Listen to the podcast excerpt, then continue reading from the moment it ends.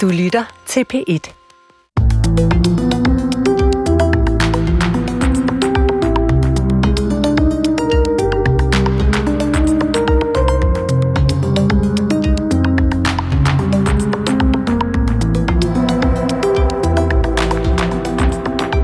Mødet mellem buddhismen og Vesten er lidt af et eventyr.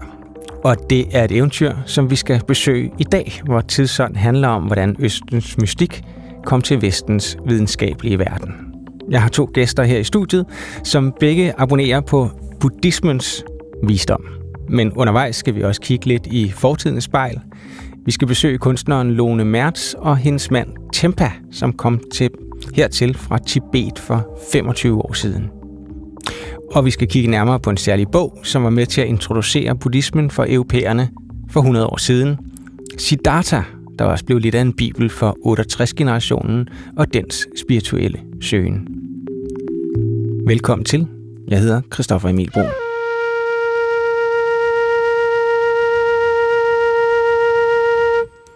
Og velkommen til Marie Kronqvist, buddhistisk lærer og underviser i meditation og mindfulness. Øhm, og så har du for nylig udgivet bogen her, Se tigeren i øjnene. Det er rigtigt, ja. Det der med at se tigeren i øjnene, du, jeg forstår, at det er en vigtig del simpelthen af den buddhistiske lære, men hvad betyder det? Jamen, for mig så betyder det, at, øh, at vi tør være til stede i livet. At vi tør være modige og være med, med det, der er. Øh, og tieren kommer ind i billedet der, hvor at vi også tør være med det, som måske er svært, eller, mm eller smertefuldt, eller udfordrende, men at vi tør være, være modige og tør stå i det, som, som livet nu engang er. Øh, så i stedet for at flygte væk, eller lade os øh, opsluge alt muligt andet, jamen at vi tør stå i, i det øjeblik, der er.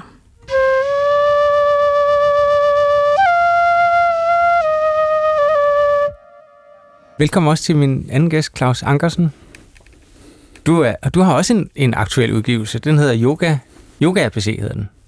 Og det, det, er, en, det er måske en digtsamling mere end, end sådan en, en instruktionsbog. Det er måske øh, et værk, der ligger i krydsfeltet. I krydsfeltet, ja. Ja, det kan man måske godt sige, fordi det er en digtsamling, men det er også en, en ABC. Ja. I den forstand, at det er en, en begrebsforklaring, en udforskning af, af yogaens univers, øh, både som øh, selvudviklingssystem, som filosofi, som gymnastik og som popkultur. Ja. En else pelse pølse på, øh, på indisk, men altså på dansk godt nok. Nu slår jeg bare op. Præcis. Et, et, et helt tilfældigt sted. Og det er... Øh, der er sådan en stor lotusblomst, og så står der... Instagram er yogaens ny testamente. Det nyeste nye og ældst gammelkendte. En hver stil og øvelse finder du her. Mobilt opslagsværk for enhver pioner. Jeg, jeg, jeg havde ikke umiddelbart forestillet mig om, at der var særlig meget yoga og buddhisme i Instagram. Men det, det er der jo, eller hvad? Man kan, jo, man, kan jo, man kan jo finde uh, inspiration til det meste på nettet, og uh, det kan man jo også på, på Instagram. Der er faktisk rigtig mange gode instruktions... Uh, øh, videoer, øh, specielt til, til den fysiske del af yogaen, og så er mm. der jo alle de der sådan memes, og der, der er faktisk også mange opslag med lange tekststykker, og også med lange citater fra klassiske øh, værker, så man kan faktisk finde lidt af hvert. Jeg på, kan ikke huske. På, de, på de sociale medier? Ja, det kan man jo. Det er mere, når, når jeg studser over det, fordi at de sociale medier er jo noget sådan meget flygtigt, og det er tit, man hører i sådan den offentlige debat, at de sociale medier tager vores opmærksomhed væk fra det egentlige. Så derfor tænker jeg umiddelbart, at de to ting støder sammen egentlig. Øh, vores sådan, digitale hverdag, og hvor vi hele tiden bliver distraheret af et nyt opslag på Insta, eller en ny besked på Facebook, og så det, som yogaen og buddhismen jo handler om, at centrere, at være til stede, nærværende. Er det, eller hvad tænker I om det? Jamen, jeg tænker, at øh, dels så kan vi jo ikke komme helt udenom øh, den digitale verden, eftersom at vi lever i 2021. Så, mm. så den er her. Øh, og som, som Claus også siger, kan vi hente rigtig meget inspiration øh, på de kanaler. Øh, for mig er det samtidig også vigtigt, at vi ikke glemmer den dybde og, og de traditioner, som, som for eksempel buddhismen øh, hviler på. Så det er jo sådan en, en, en fin balance i forhold til at, at, at værne og respektere det gamle og det, det, det, det gyldne, mm. men samtidig også have en, en accept af, at vi, vi lever i en, en moderne tid. Så hvordan kan vi forene øh, de her to øh, verdener, hvis mm. vi kan kalde dem det? Claus, du var, dengang jeg mødte dig første gang for, for mange år siden, sådan en storbydigter. Øh, og så på et tidspunkt, så begyndte du at orientere dig meget imod Indien, yoga, øh, buddhisme. Hvad skete der? Øh, det havde jeg sådan set, øh, det har jeg sådan set gjort i mange år, men øh, det er rigtigt, at for en, en 12 år siden, der, øh, jamen, der stødte jeg på Indien. Øh, på et, på et residency, øh, som, jeg, som jeg fik af Kunstfonden, og, øh, og det, øh, jamen, det åbnede mine øjne for en anden dimension af, af det, kan man sige. Og, og så begyndte jeg så at, at dyrke fysisk yoga. Mm. Øh, og som Marie også siger, med, med, med Instagram og med de sociale medier og den der balance, så er det jo dybest set øh, en variant af, en, af den samme balancekunst, som man nok søger i virkeligheden i, i de fleste esoteriske systemer og, og lærer. Øh, en slags, måske en slags spejling af den balance, som foregår inden i os også øh, hele tiden, øh, og som mirakuløst gør, at vi har det fint og ikke har ondt nogen steder. Det er resultatet af trillioner af bittesmå forhandlinger af stillstand og balance og bevægelse, som foregår hele tiden. Det er okay. jo et mirakel i sig selv. Marie, du har en fortid som øh, professionel basketballspiller. Det er rigtigt. Der tænker jeg også umiddelbart, det virker som om, der er ret langt fra øh, den her, øh, hvad hedder den, NBA-ligaen. Ja. Og, og så til... Øh, Meditationsbuden. Ja. Ja. Øhm, jamen, det hører jeg jo ofte, øh, værende folks umiddelbare øh, respons. Øhm, men jeg kan jo se, at fordi jeg har dyrket basketball på et professionelt plan igennem mange år, så har, så har jeg for en tidlig alder lært at være disciplineret. Mm. Øh, jeg har lært at være dedikeret. Øh, og være man siger, meget øh, kompromilløs i forhold til at gå ind i noget. Og det kan jeg jo se øh, af nogle kvaliteter, som er rigtig gode for mig øh, som praktiserende buddhist. At det her med at være disciplineret, øh, for eksempel, det er noget, der ligger mig meget naturligt. Øh, og videre, jamen så, så øh,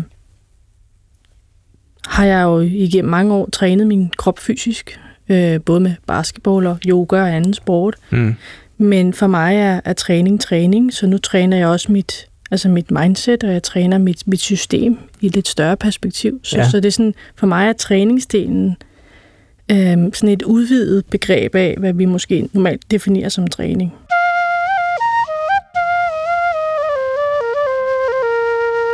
Nu hørte vi Claus fortælle om, at det var et, øh, et ophold i Indien, som øh, åbnede dine øjne, så at sige, for, øh, for Buddhaen. Har du en lignende sådan, tidspunkt i livet, hvor du så at sige åbnede dig for, øhm, for, for den her del af, af livsverdenen? Jeg har selvfølgelig haft oplevelser undervejs, som har, man sige, har, har sået nogle vigtige frø. Øhm, men i dag, når jeg kigger tilbage, så kan jeg se, at jeg tror egentlig altid, kimen har været i mig. Øh, selv fra, fra barn af har jeg været enormt reflekterende og har været enormt tiltrukket af sige, Østens mysterier. Øh, som, som pige i folkeskolen, der havde jeg øh, Nelson Mandela og Moder Teresa øh, hængende på, som plakater på mit værelse. Mm. Øh, og, og skrev opgaver i skolen om, om øh, om, om Dalai Lama, så på den måde, så har der altid været nogle, nogle, en tiltrækning. Ja. Øhm, og så tror jeg simpelthen, at, at livet har udfoldet sig, og jeg har haft nogle oplevelser, som så har modnet eller trænet den her kim ind i mig. Øh, men det er jo ikke sådan, at jeg har udforsket alle mulige livsanskuelser og religioner og, og været nysgerrig omkring det. Det har jeg aldrig haft behov for, øh, fordi det har været så naturligt for mig at gå ind i buddhismen alle mennesker er buddhister de galeste, og alle buddhister er zen-buddhisterne de vildeste. Hver eneste af zen-buddhisterne er en blomst til Buddhaen. Det gælder for, for begge af jer to, at øh, I jo ikke sådan på den måde øh, eksperter i, i buddhismen som filosofi eller som sådan teolo- teologiske eksperter i den, men I er praktikere. Ja. I, I, I dyrker den, og det synes jeg er vidunderligt, fordi at det er buddhismen måske mere end, end så mange andre øh, tankesæt og religioner, er den jo ligesom i høj grad noget, som er en praksis. Øh, men jeg synes, vi har brug for måske her en lille introduktion til, hvad er buddhisme overhovedet for noget? Og, og Marie, du skriver lidt om det i din bog. Kan du give, give os sådan en, en kort introduktion til buddhismen? Jamen, det er jo et, et drønsvært spørgsmål, ikke? Øh, at skulle formulere det kort, fordi det er jo rigtig mange ting. Ja. Øhm, og, og for mig handler buddhismen om, i det store billede handler det jo om, at øh, hvis jeg skal sådan virkelig gøre det kort, at, at det liv, jeg har her, det er et blandt rigtig mange. Øh, og det er op til mig, hvordan jeg vælger at bruge det her liv på bedst mulig måde. Øh, og det hviler jo på hele ideen om, om reinkarnation, at, at der er flere liv på ræd og række, og jeg ved at gøre mig umage, og ved at være disciplineret og dedikeret, kan, kan skabe de bedst muligheder for mig øh, senere hen. Øhm, så når det er sagt, jamen, så handler buddhismen for mig også om at, altså helt simpelt at være et godt menneske, øhm, og, øhm, og gøre gode gerninger, og tage ansvar for det liv, jeg lever, øhm, for derved at kunne, kunne hjælpe øh, den verden, jeg er en del af. Øhm, og det er klart, at vi kan sagtens kigge ned i de store, tykke buddhistiske lærebøger og finde en masse gammel visdom, som, som også er, er vigtig. Men jeg tror, at det er endnu vigtigere at, at gøre det konkret og simpelt. Mm. Øh, sådan er det i hvert fald for mig. Du skriver, at buddhismen er ikke nogen religion. Nej. Hvordan skal det forstås? For mig skal det forstås på den måde, at, at det ikke er sådan, at, at jeg øh, føler, at jeg skal følge en bestemt tråd. Øh, og hvis jeg ikke gør det, så, så, så er der forskellige øh, restriktioner eller begrænsninger. Øh, for mig er buddhismen en måde at anskue livet på. Det Mm. er en måde, jeg ligesom kan lade mig inspirere. Øh, jeg kan lade mig inspirere af den gamle visdom, der er. Og jeg ligesom kan, kan finde en levevis, som, som gør, at jeg bliver et renere og sundere menneske. Øhm, og, og derved højne mig selv og højne mit eget bevidsthedsniveau. Øh, det billede, jeg har af sådan buddhistiske munke, men det er jo noget af det, synes jeg, man tænker på med buddhismen, det er, man ser de her munke gå rundt i deres flotte, øh, sådan mørkerøde øh, klæder, og så er de altid kronarvet. Det er jo også sådan, man, man ser Dalai Lama. Du er også kronarvet. Ja. Men jeg ved ikke, om har det noget med det at gøre? Øh, ja, det har det. Øh, det er jo, for mig handler det meget om, igen, den simple tilværelse. Det handler meget om, om renhed i forskellige planer. Øh, og, og at skabe et, et simpelt liv. Øh, så der er det også en del af det.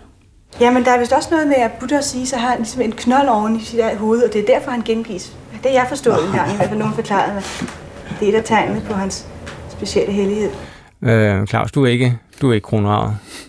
Nej, tværtimod. Men altså, det er jo heller ikke noget, nogen forskrift, kan Nej. jeg forstå. Det er mere måske bare sådan en kutyme af en art. Ja, det tænker jeg.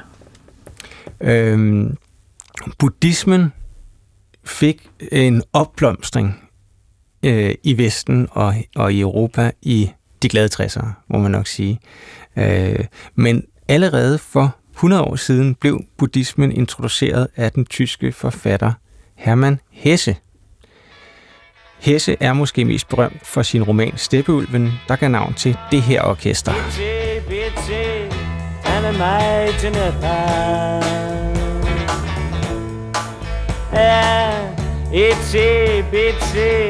deine meitene Paar. Ja, bitte. Vejen er lavet af Steppeulven selvfølgelig med øh, Ike Skalø, der vist ikke fik sin Itsy med til Nepal. Øh, men han tog selv afsted på, hvad der skulle blive hans øh, sidste rejse. Den endte med et, et form for selvmord i en ørken i grænseområdet mellem Indien og, og Pakistan. Øh, men Skaløs band, Steppeulvene, havde fået sit navn fra Hermann Hesses roman Steppeulven. Det var nu i lige så høj grad en anden af Hesses romaner, som i 60'erne øh, blev en form for bibel for hippierne, nemlig Siddhartha. Og det er en roman om en ung mands søgen efter sandheden og hans møde med Buddha. Vi kan tale lidt om dem bagefter, men først så skal vi høre øh, lektor i litteraturvidenskab Adam Poulsen, som jeg har talt med om Siddhartha og om, hvad det var, som hippierne så i Hesses forfatterskab. Ja, jeg tror, de så, øh, at de så flere ting, men jeg tror først og fremmest, det var den der kombination af sådan noget esoterisme, øh, mm. østlig spiritualitet, øh, og så måske det, som jeg vil betegne som sådan en, altså at, at hans romaner i meget høj grad har karakter sådan selvudvikling, altså det er sådan selvudviklingsmanualer øh, kan man sige. Ja. Og, det, og det gik jo vældig godt i spænd med, med øh, hippiernes, hvad skal vi sige, verdensopfattelse. Det har været Ike Skaløs selvudvikling, selvhjælpsbog. Helt klart. Uden nogen som helst tvivl. Altså, ja. jeg tror, det, jeg mener, det er øh, Henry Miller, der sagde på et tidspunkt, ikke, som jo også er en af de der vigtige ja, forudsætninger for øh, hippiebevægelsen, ikke, og med, med fri sex og alle sådan nogle ting. Ikke? Han sagde jo, at, øh, at Siddhartha betyder mere for mig, end, øh, end Bibelen gør. Ikke? Altså, så det var simpelthen en, altså, det var en, altså, wow. en ny Bibel, ikke? Hermann Hesse vokser op i sådan et strengt kristent, pietistisk hjem faktisk, øh, og i en periode er hans forældre missionerer i Indien, det skal gøre et indtryk på ham, som siden bliver til stor inspiration. Men i Tyskland er han også tilknyttet øh, det, der hedder livsreformbevægelsen. Hvad er det for noget? Ja, det var faktisk der, han trådte sine øh, barnesko, eller hvad man skal sige. Nu er, øh, så vidt jeg husker, er Siddhartha fra 1922, men, men, øh, men allerede længe inden havde han jo altså han, han skrev jo allerede fra begyndelsen af århundredet og, øh, mm. og deltog i samme periode øh, netop øh, i livsreformbevægelsen. Livsreformbevægelsen er noget, er vel lidt glemt i dag, øh, herhjemme i hvert fald, øh, men, men var en meget vigtig kulturel strømning, som øh, måske begynder sådan slut, øh, slut 1800-tallet, og, øh, og som har sådan lidt karakter, er jo i virkeligheden en, en tidlig hippiebevægelse. Altså det, ja. er, det er outsider og dropouts, øh, typisk fra borgerhjem, ikke? Øh, som, som er træt af det vilhelminske øh, øh, overfladiske samfund, kapitalismen, øh, øh, liberalismen, materialismen, alt det, øh, konventionerne osv., og, så videre, og så simpelthen rykker ud øh, ud fra, at der, der var sådan en stærk sådan anti-urban, altså, ja. altså en bevægelse vendt mod storbyen og alt det der, ikke? og så rykker de så ud øh, i naturen og laver simpelthen kommuner, kommunedannelser, øh, øh, flytter sammen øh, i grupper, typisk organiseret omkring sådan en, øh, hvad skal vi sige, karismatisk lederskikkelse af en eller anden ja. art. Og det gjorde Hesse øh, i begyndelsen af, øh, af århundredet øh, i den mest berømte af de, kan man sige, kolonier, den der hedder Monte Verita, og også ligger lige på kanten mellem det italienske øh, og, og, og øh, tysktalende Schweiz. Ja. Øh, og der, øh, og der tilbringer, altså han vender tilbage, han er ikke en af dem, der bor der sådan i mange år, men, men, men han er der i flere perioder, og dyrker ligesom den der... Øh, øh, ja, hvad skal man sige, øh, ungdomskultur, øh, som hersker der. Det er noget med nudisme og, ja. øh, og, øh, og gå øh, øh, spise vegetarisk og, og øh, øh, eksperimentere også med sådan østlig spiritualitet og meditation og yoga og mm. øh, og, og også eksperimentere med, øh, med fri seksualitet og sådan nogle ting. Ja. Så, og det, øh, der er nogle fantastiske billeder, hvor man ser ham kravle rundt nøgen på klipperne øh, der omkring øh, Monte Verita. Øh, og det øh, og meget skægt, fordi man så samtidig kan se altså borgeren i ham ikke med de der små runde intellektuelle briller, ikke? Ja. Øh, og så og så ellers nøgen, ikke? Klatrer han rundt der, ser ikke ud som om han er, hvad skal vi sige, sådan øh, meget sikker på, på, på, på øh, klatreteknikker og den slags, men, men så, så, så øh, og det igen synes jeg, det er meget godt udtryk for, ikke? At mange af de her unge de kom netop fra, fra et sådan solide borgerhjem. Altså, Ja. de havde en masse med sig, ikke? Øh, Ja, men, men, men, ja, ja. lige præcis, ja. Og så øh, og, og, og sådan en hippie, overset hippiebevægelse der Ja, helt fra, klart. Det er sådan fra en- begyndelsen af 1900-tallet. Ja. Monte Verita, ja. Sandhedens bjerg. Ja. Og sandheden kommer jo også til at spille ja, Ja, en rolle i. Ja. uh, i Siddhartha. Ja. Herhjemme i Danmark havde vi jo en, øh, også en øh, bevægelse af den art i Helenerne. Nå, Ja, øh, en malergruppering, altså en gruppering af malere. Øh, Sadulin blandt andet, og øh, øh, Sartmann var også en besøgende, øh, som, som rendte rundt i bar røv og, og toga, ja. øh, og malede billeder oppe i Røsnes. Ej, hvor spændende. Ja. Ja. Det anede jeg ikke. Men det er, den er god nok, ja. Ja. øh, og også eksperimenteret med, med seksualitet helt ja. Ja, klart, ja. ja. og kunst, og, ja. Ja. øh, og det her sådan naturlige, det er ja. Ja. også sådan Ja. forløber til hele det vitalistiske. Nemlig, Øh. nemlig, nemlig. Ja, og så glemte jeg jo en ting, altså der var også, jeg tror, og det glemte jeg måske øh, at nævne, fordi det var Hesse ikke, ikke selv en del af. Han var lidt mere tøvende, men, men, men altså stoffer, altså den øh, opdagelsen af sådan narkotiske stoffer og sådan noget, spillede en altså, var, en, var en ret vigtig del af, af, af hele det der alternative miljø allerede ja. på det tidspunkt, og der var, som vi kender fra 68 også, og øh, øh, følgerne af 68, var der også mange, der ligesom, øh, øh, hvis, hvis historier endte tragisk, ikke ulykkeligt. Ej, Svagø for eksempel. Ja, ja, nemlig, men, men også allerede dengang, ikke? Altså, Ja. der var en, øh, øh, øh, en af Freuds øh, dygtigste elever, som hed Otto Gros, en virkelig meget syret skikkelse, men som øh, ender der i Monte Verita også, og, og, og øh, har simpelthen, tager så meget kokain, så, så, så hans øh, tøj simpelthen, altså der øh, hele tiden ligger sådan et hvidt lag øh, på hans øh, tøj. Derfor var det selvfølgelig også meget smart, at han så kunne gå nøgen rundt, kan man sige, ikke? Ja, men ja, altså, ja. øh, og Wow. dør tidligere, alle sådan nogle ting. Så der er en masse ligesom fællestræk, Ja. kan man sige. Er det meget kokain, de, øh, de Ja, på det tidspunkt er det, ja. ja. Øh, LSD er, er jo et væsentligt senere fænomen, præcis, ikke? ja. Så, øh, Siddhartha udkommer i 1920, men mange år efter får den så en kæmpe renaissance, da hippierne der sidst i 60'erne tager romanen til sig. Siddhartha handler om en ung mand, Siddhartha. Han er søn af en brahma, altså sådan en hellig øh, familie, han kommer ud af. Men Siddhartha forlader sig de hellige for at finde sin egen sandhed, og det gør han sammen med sin gode ven Govinda. Øhm, de to møder selveste Buddha, Gautama, som han også kaldes i romanen. Og det er jo også et møde mellem tysk europæisk kultur og Østens mystik. Hvad mener du om det møde? jamen, det er fuldstændig rigtigt. Altså, det er jo det er sådan en, det er en syntese af øst og vest. Ja. Øh, det, altså, den vestlige individualisme er jo, er jo lige så vigtig som den øh, østlige, hvad skal vi sige, spiritualitet i den Ja. her roman, ikke? Ja. Øh, Man kan sige, Siddhartha, han møder Buddha. Govinda, hans gode ven, bliver hos Buddha i det fællesskab. Men Siddhartha forholder sig jo utrolig nok skeptisk til Buddha. Ja.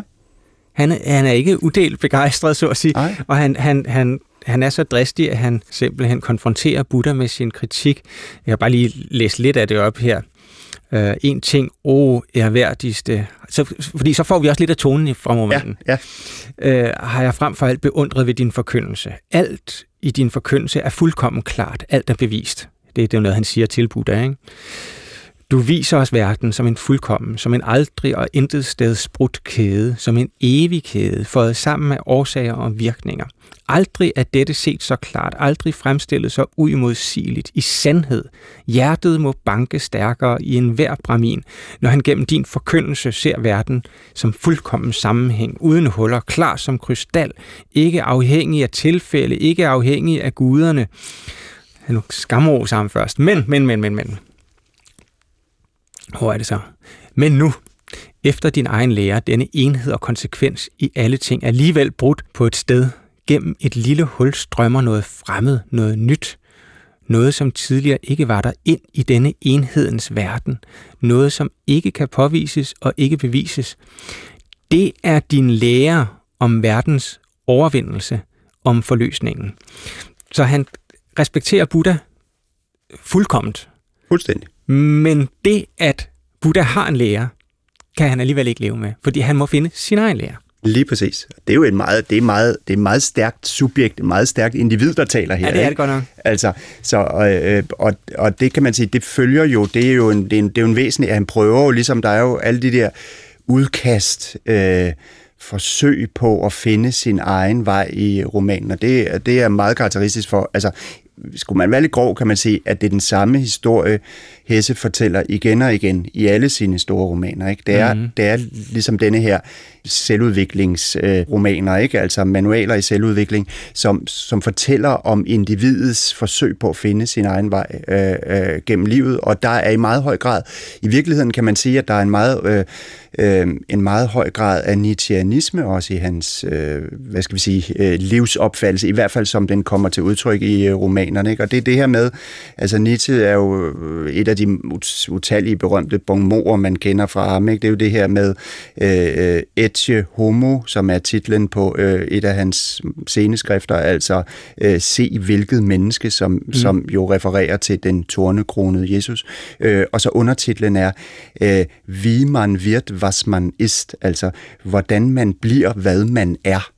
Og denne her, hvordan man bliver, hvad man er, er sådan en figur, som, som vil jeg sige, øh, øh, ligger under hele Hesses øh, værk. Ikke? Altså, mm-hmm. at, at, at vi har en, en jeg-kerne, og vi har en øh, essens, som ligesom skal øh, nøses eller nudges frem, så man ligesom skal, øh, og man skal finde sådan en øh, øh, sin egen vej i livet, og, og hvis man er rigtig heldig, øh, og, øh, og det er de fleste af hans personer, ikke, så, øh, så finder man denne her skæbneagtige, øh, eller på forhånd fastlagte øh, vej på et eller andet tidspunkt, mm. og, det mhm. gør, øh, og det gør vores held jo også i, øh, i den her roman.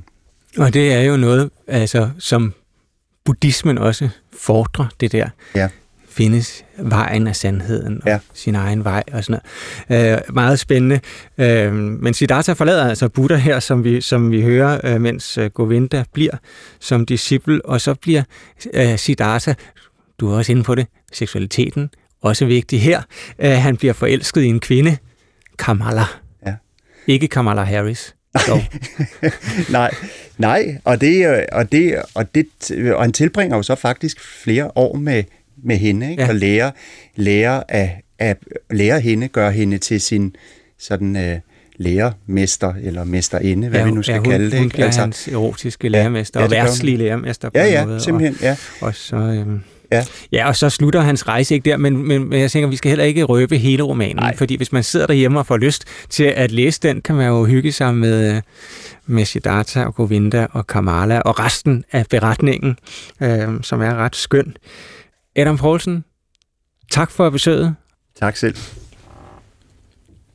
Og vi er tilbage i studiet øh, med Marie Kronqvist og Claus Ankersen. Begge to er I buddhister, vil I sige det? Ja, jeg vil putte mig selv under den betegnelse. Ja. ja. ja.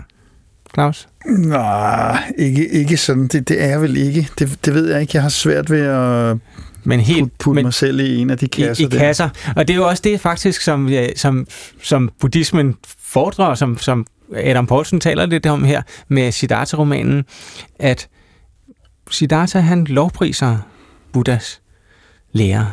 Men det, at der er en lære, der er noget, der strider der, og det, øhm, det er vel sådan en, øh, en, en kerne i, i buddhismen. Det er også derfor, Marie, du siger, at det er ikke en religion.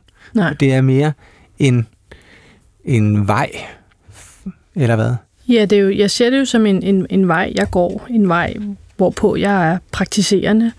Og, og for mit vedkommende er det jo så også, hvor jeg lader mig inspirere øh, af de anvisninger, den visdom, som, som der findes i buddhismen. Ja. Øh, men, men, men min vej er jo forskellig for alle andres buddhisters vej. Øh, så på den måde er det jo en individuel vej, øh, hvor vi alle sammen har forskellige sandheder. Så jeg mener, at, at, at vi kan lade os inspirere øh, af de erfaringer og den viden, der ligger der. Mm. Den sandhed, der ligger for enden, angiveligt ligger for enden af vejen, nås gennem øvelser i høj grad. Ja, gennem praksiser, gennem praksis, ja. øh, kendelser, indsigter. Ja. Øh, ja. Og det skal vi også tage alvorligt her i den her udsendelse. Det kan ikke være snak det hele, når det nu virkelig ikke er snak det hele, det handler om i buddhismen. Øh, og der er vi så heldige, Marie, at du jo faktisk altså, underviser i buddhistisk lære, i buddhistisk meditation. Ja. Øhm, og øhm, vi har den idé, at ligesom øh, der i gamle dage var sådan øh, noget, der hed kaptajn Jespersens morgengymnastik. Ja. Kan I huske det? Ja. Det er jo sådan legendarisk. Øhm, så vil vi nu lave en, en lille formiddagsøvelse med dig. Ja. Og hvad skal vi, er der noget, vi skal, ligesom skal forberede? Hvordan skal vi gøre? Nej, jeg tænker mig, at vi, øh, vi, øh, vi laver en, øh, en kort siddende meditation, Ja. som, øh, som alle øh, kan være med til. Ja. Og øh, det, det egentlig handler om, det er, at man lige sætter sig øh, godt, der hvor man er, sidder ret med, med fødderne på, øh, på gulvet. Mm-hmm. Øhm, og øh, hænderne ligger man i skødet, eller hvor de ligger godt. Og når man så sidder der, så øhm, kan man ligesom finde et punkt nede foran en, cirka en, en meter foran. Og der lader man blikket hvile lidt.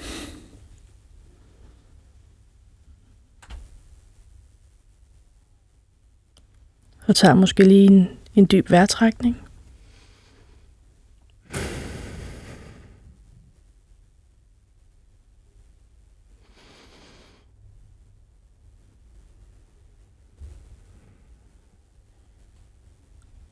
Og når man så føler, at man er, er klar, så kan man lukke øjnene.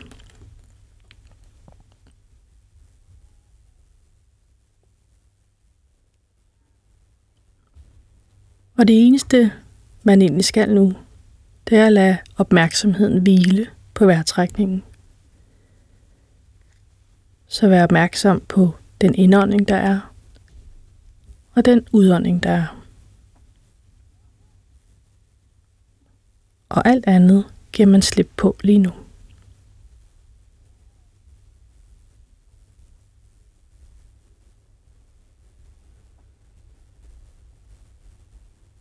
Og det vi så gør her, det er, at vi tæller vores udåndinger.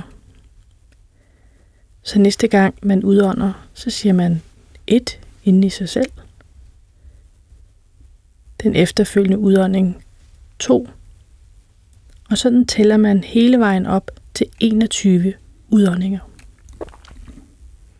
Ganske stille og roligt.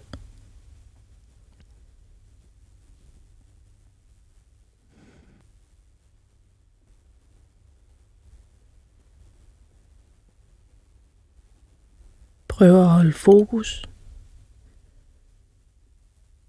Og blot trækker vejret.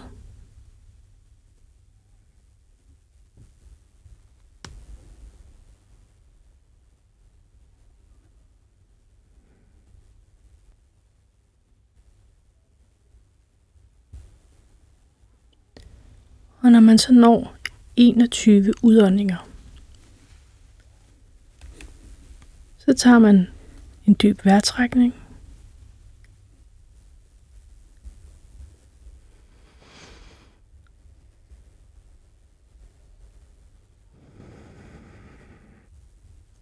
Langsomt åbner øjnene igen.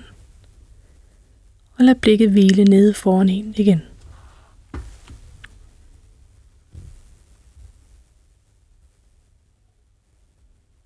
og sidder et øjeblik.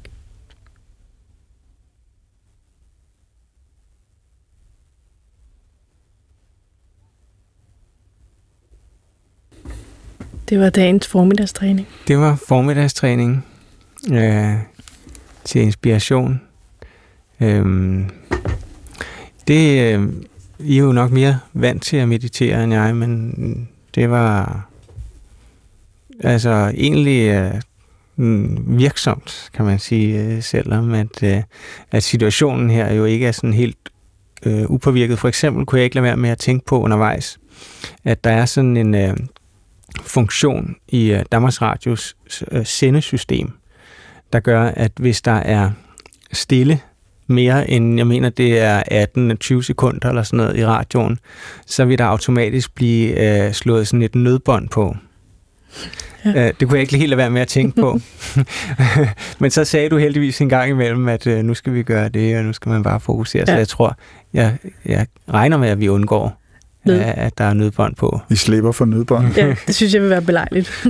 Men det er jo øh, et meget godt eksempel på, at vi i vores samtid hele tiden bliver, jeg kan man sige, distraheret, eller hele tiden øh, bliver forhindret i den her stillhed, fordi så kommer der et nødbånd på. Ja. Det, er jo, det er jo lidt tragisk komisk, at, at det er tilfældet, ikke? Jo. Øhm, men de, de stille øjeblikke er jo en, en mangelvare.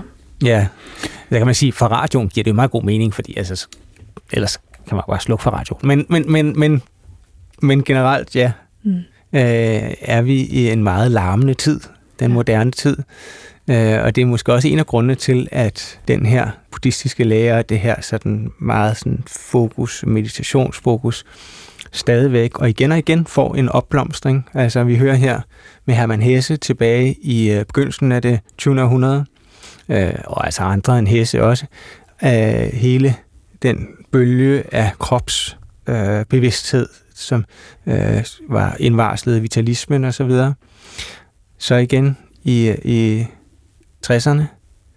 Og så måske også nu igen, øh, tænker man, at, øh, at der kan være en bevægelse mod øh, sådan kontemplation, som det hedder med et fint ord. Øh, forestiller jeg mig. Øh, men det var i hvert fald en, en spændende øvelse at lave. I, øh, hvad siger du, Claus? Du, du kender Siddhartha, jeg ved, du har læst den for et par år siden. Mm-hmm. Jamen, øh, jamen det, jeg synes, det er interessant, det der med, at, øh, at tingene dukker op igen, og at tingene ligesom, om ikke går i ring, så, i en, så bliver det vel en spiral, når man tilsætter noget tid. Mhm. Øhm, men, men det der med, at vi igen har en serien, er midt i en opblomstring, måske er det af, af en, en åndelig interesse, så selvfølgelig, som selvfølgelig nu er digitalt medieret Ja. i, i, i en eller anden øh, grad. Øhm, og der kommer jeg til at tænke igen på, på, på det, vi talte om med Instagram før, og Ja, hvordan vores, vores kognition er nok i stigende grad udfordret, fordi mange af os er jo, har jo på meget kort tid fået betragteligt sværere ved at holde koncentrationen og holde fokus i tid nok til, at, at vi kan læse en roman uden at skulle tjekke vores pushbeskeder eller Ja. se en spillefilm bare på halvanden time, uden at, at, lige skal stoppe den og lige tjekke telefonen.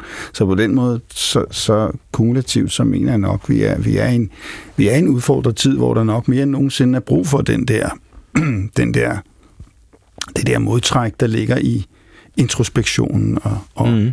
og i at og, øhm, og falde lidt tilbage og falde lidt ind i sig selv og ud mod det ikke elektronisk medieret, altså naturen for eksempel. Du lytter til Tidsånd. I studiet er Claus Ankersen, digter og forfatter til Yoga ABC og Marie Kronqvist, som øh, lige har givet os en lektion i buddhistisk meditation og har skrevet den her satiren i øjnene. Buddhismen er jo tæt forbundet til Tibet. Øh, den tibetanske buddhisme er en, en, en stor del af buddhismen. Den har hjemme i Himalaya, Øhm, og Tibet er jo som bekendt besat af Kina, har været det siden 50'erne. Dens øh, leder er Dalai Lama. Han er overhovedet i en form for eksilregering. Han bor selv i Indien, men har sådan fortrolige embedsmænd stationeret inde i Tibet. I midten af 1990'erne mødte en af de embedsmænd, Tenpa hedder han, en dansk kvinde, Lone Mertz, som var taget til Himalaya for at etablere et kunstværk der.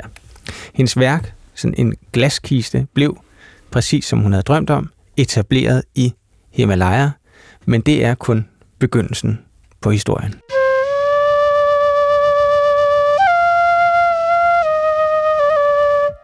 Du afleverede noget, men du fik noget andet med hjem, nemlig øh, Ja, jeg fik en, en mand, mand. med hjem.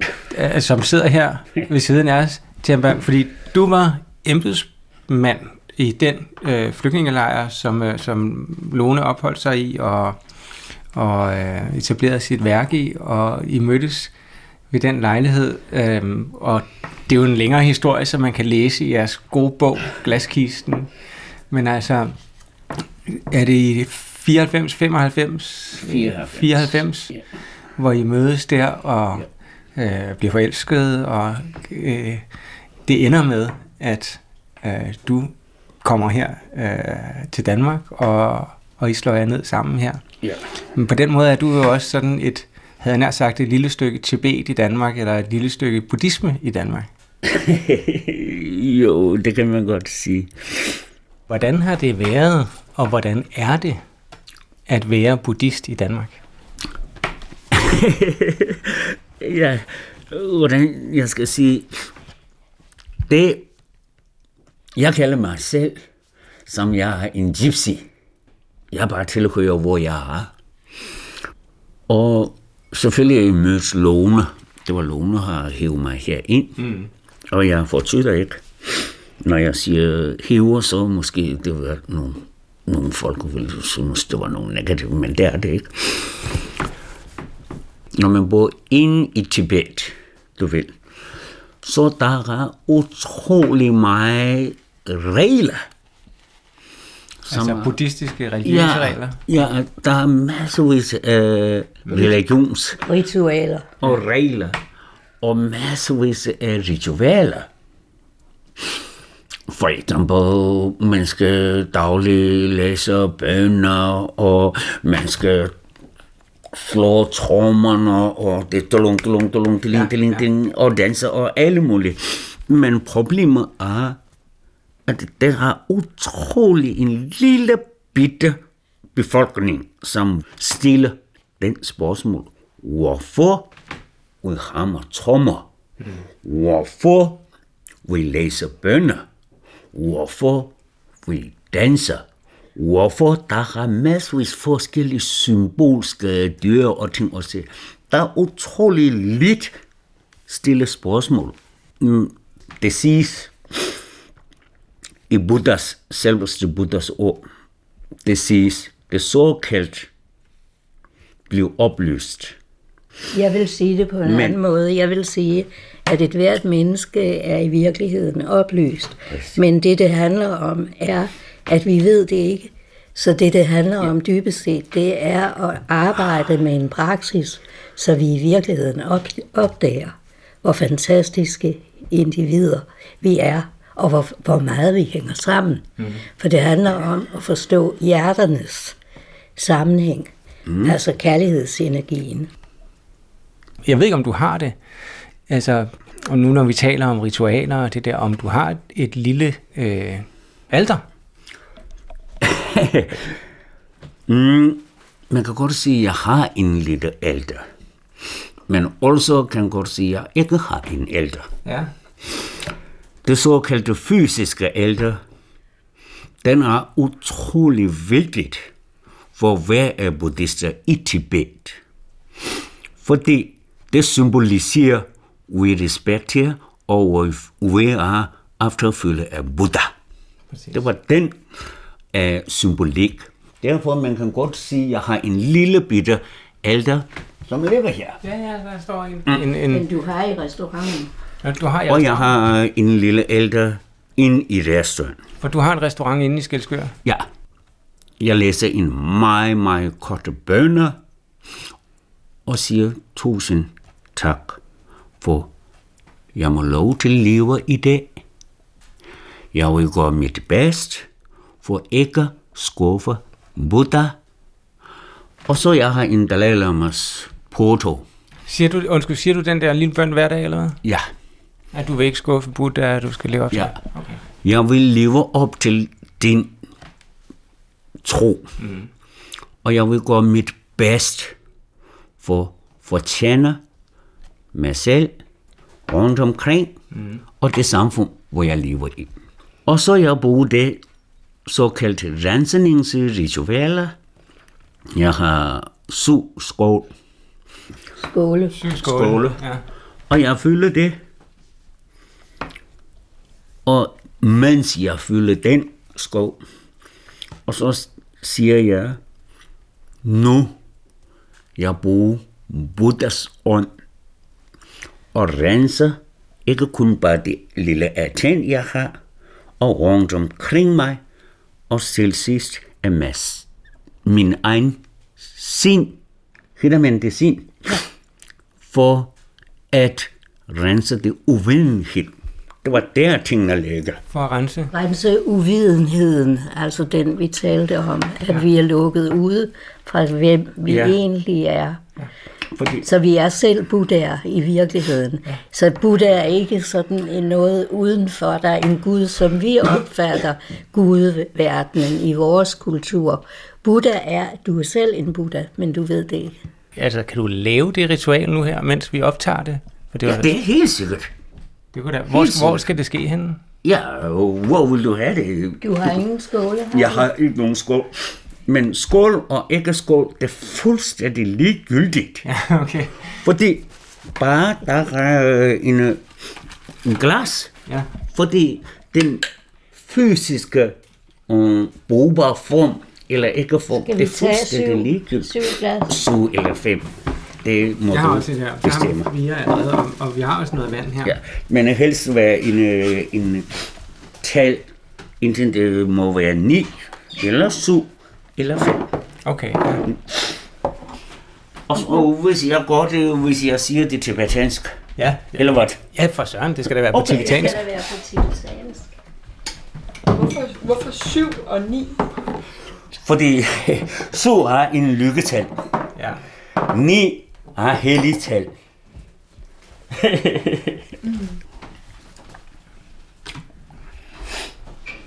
Skal jeg gå det? 상계 최당 초기 천남라 전주 버도 단의 겹수치 다기 진소 기베스 넘기 돌러 펜지 상계 주버쇼 상계 최당 초기 천남라 전주 버도 단의 겹수치 다기 진소 기베스 넘기 돌러 펜지 상계 주버쇼 상계 최당 초기 천남라 전주 버도 단의 겹수치 다기 진소 기베스 넘기 돌러 펜지 상계 주버쇼 Det var så, sådan er, så enkelt er det. Hvis nogle gange du vil, selvom man går sit bedst, men alligevel, når du har gjort det færdigt, så fortyder det lidt. Og tvivle en lille smule. Og måske min sind måske ikke har været lige præcis, som hvor det skal. Så er det en ritual af ekstra rensning, det tilhører under tantra-afdelingen. Det, det, det, det tilhører under tantra. Ja. Okay. Tusind tak for, for øhm, at øh, udføre ritualet her for os og for lytterne, som jo ikke kan se øh, vandet, men det kan man jo nok godt forestille sig. Øhm, og man kan måske blive inspireret til selv at gøre det. Det her med Buddha som en inkarnation, altså at det er, som du også fortæller, Lone, det er ikke ligesom, det er ikke så meget sådan en, en, Ydre en ydre Gud eller i himlen, det er simpelthen mere en del. Altså, men der er jo så, som jeg forstår det, øh, en særlig inkarnation, altså en form for øh, det, som nu er Dalai Lama. Jo, han er såkaldt reinkarnation af Buddha selv. Og Dalai Lama har også skrevet øh, forordet til jeres øh, bog, øh, Glaskisten. Ja. Det er meget Ja. ja. fint. I har sikkert har I truffet ham, det har I jo nok. Ja. Ja, jeg har... Jeg mig selv har arbejdet hos ham Ja. i, under hans øh, indrigsministeriums afdeling, hvor jeg lige præcis mødte Lone. ja. Tak for historien, og tak for samtalen. Ja, det var så Selv lidt. tak. Ja, det er næsten som om, vi har været et lille øh, smut i Tibet, er det ikke? Jo. Med Tempa og, og Lone Mertz. Du har jo rent faktisk været i Tibet, øh, Marie. Du har ja. Ja. studeret en periode i Kathmandu. Hvordan, øh, hvad, hvad, hvad, hvilket indtryk ligesom, har du derfra?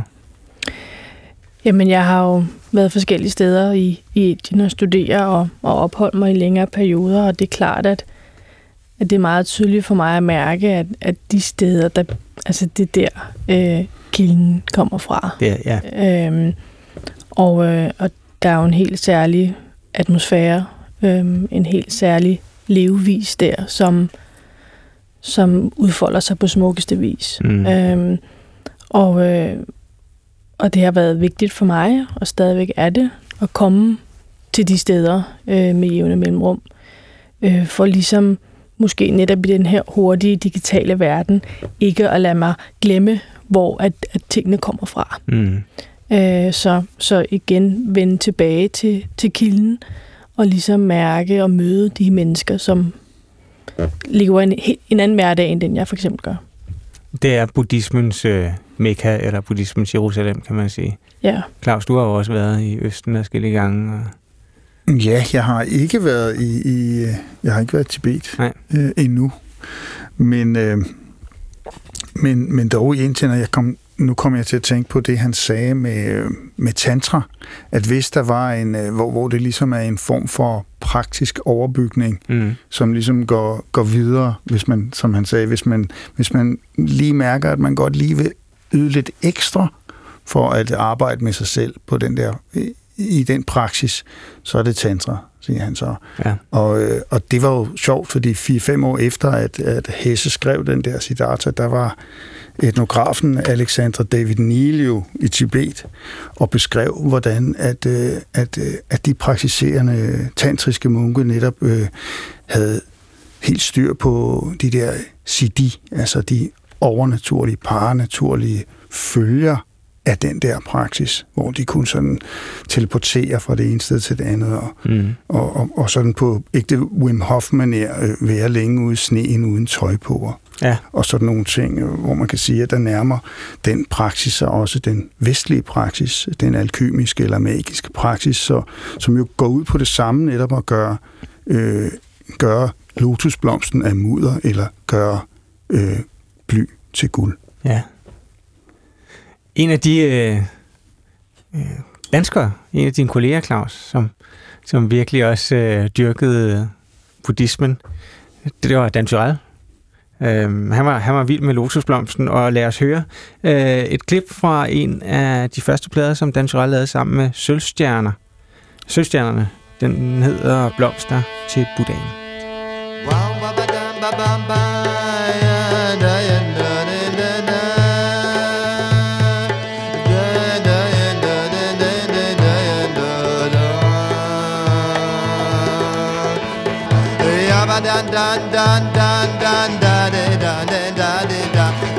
Joshua var buddhist og blev munke i et zen-kloster. Og Joshua blev spurgt af en ny munk, der netop var kommet. Hvad skal jeg gøre for at nå Buddhaen? Og Joshua sagde, har du spist? Og munken svarede ja. Og Joshua sagde, nå, så vask din tallerken af.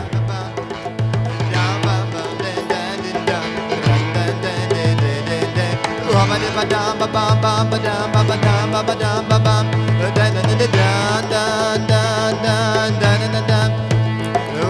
Joshua var zen, og Nansen var zen. Og en dag de sad og talte sammen, sagde Joshua, hvad er vejen? Og Nansen svarede, vejen er hver dags liv. Og Joshua sagde, det vil jeg så studere. Og Nansen sagde, så kommer du straks meget langt væk fra det.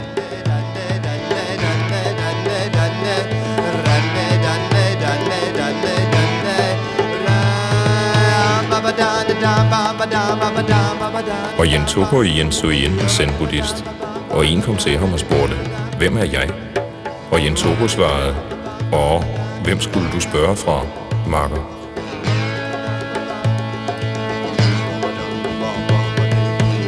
Og Reikan i Korea var zen-buddhist, og en kom spørgende til ham og sagde, hvem er Buddhaen?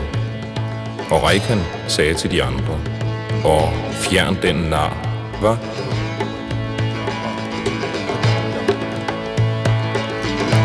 Barso var zen-buddhist, og en kom til Barso og sagde, jeg vil vide noget om Buddhaen.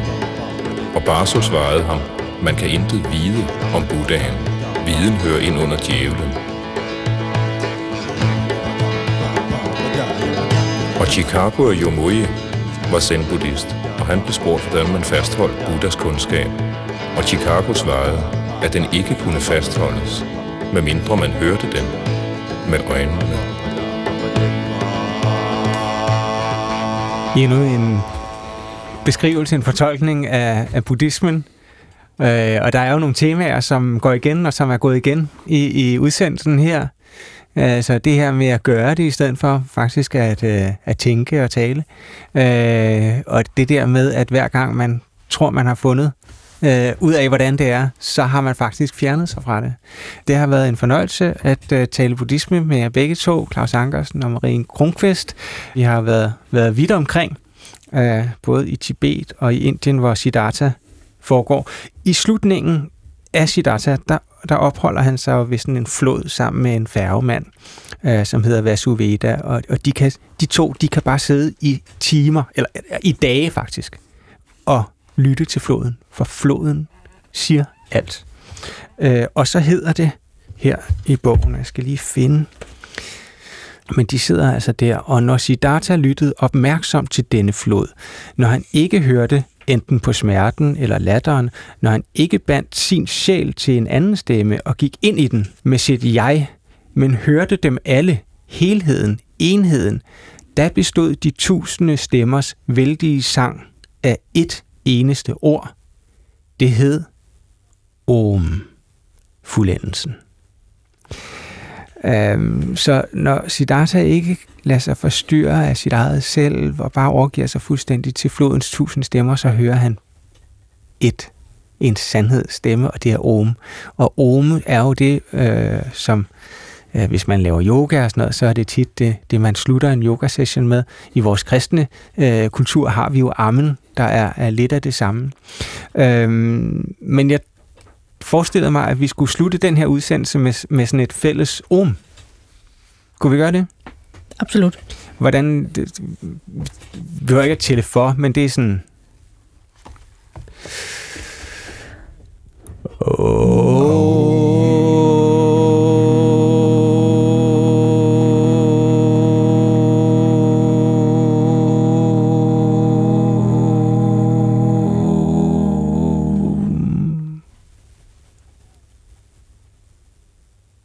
Tak fordi I kom.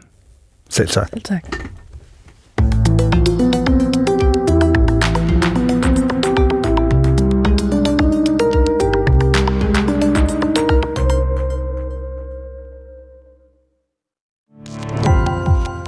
Gå på opdagelse i alle DR's podcast og radioprogrammer. I appen DR Lyd.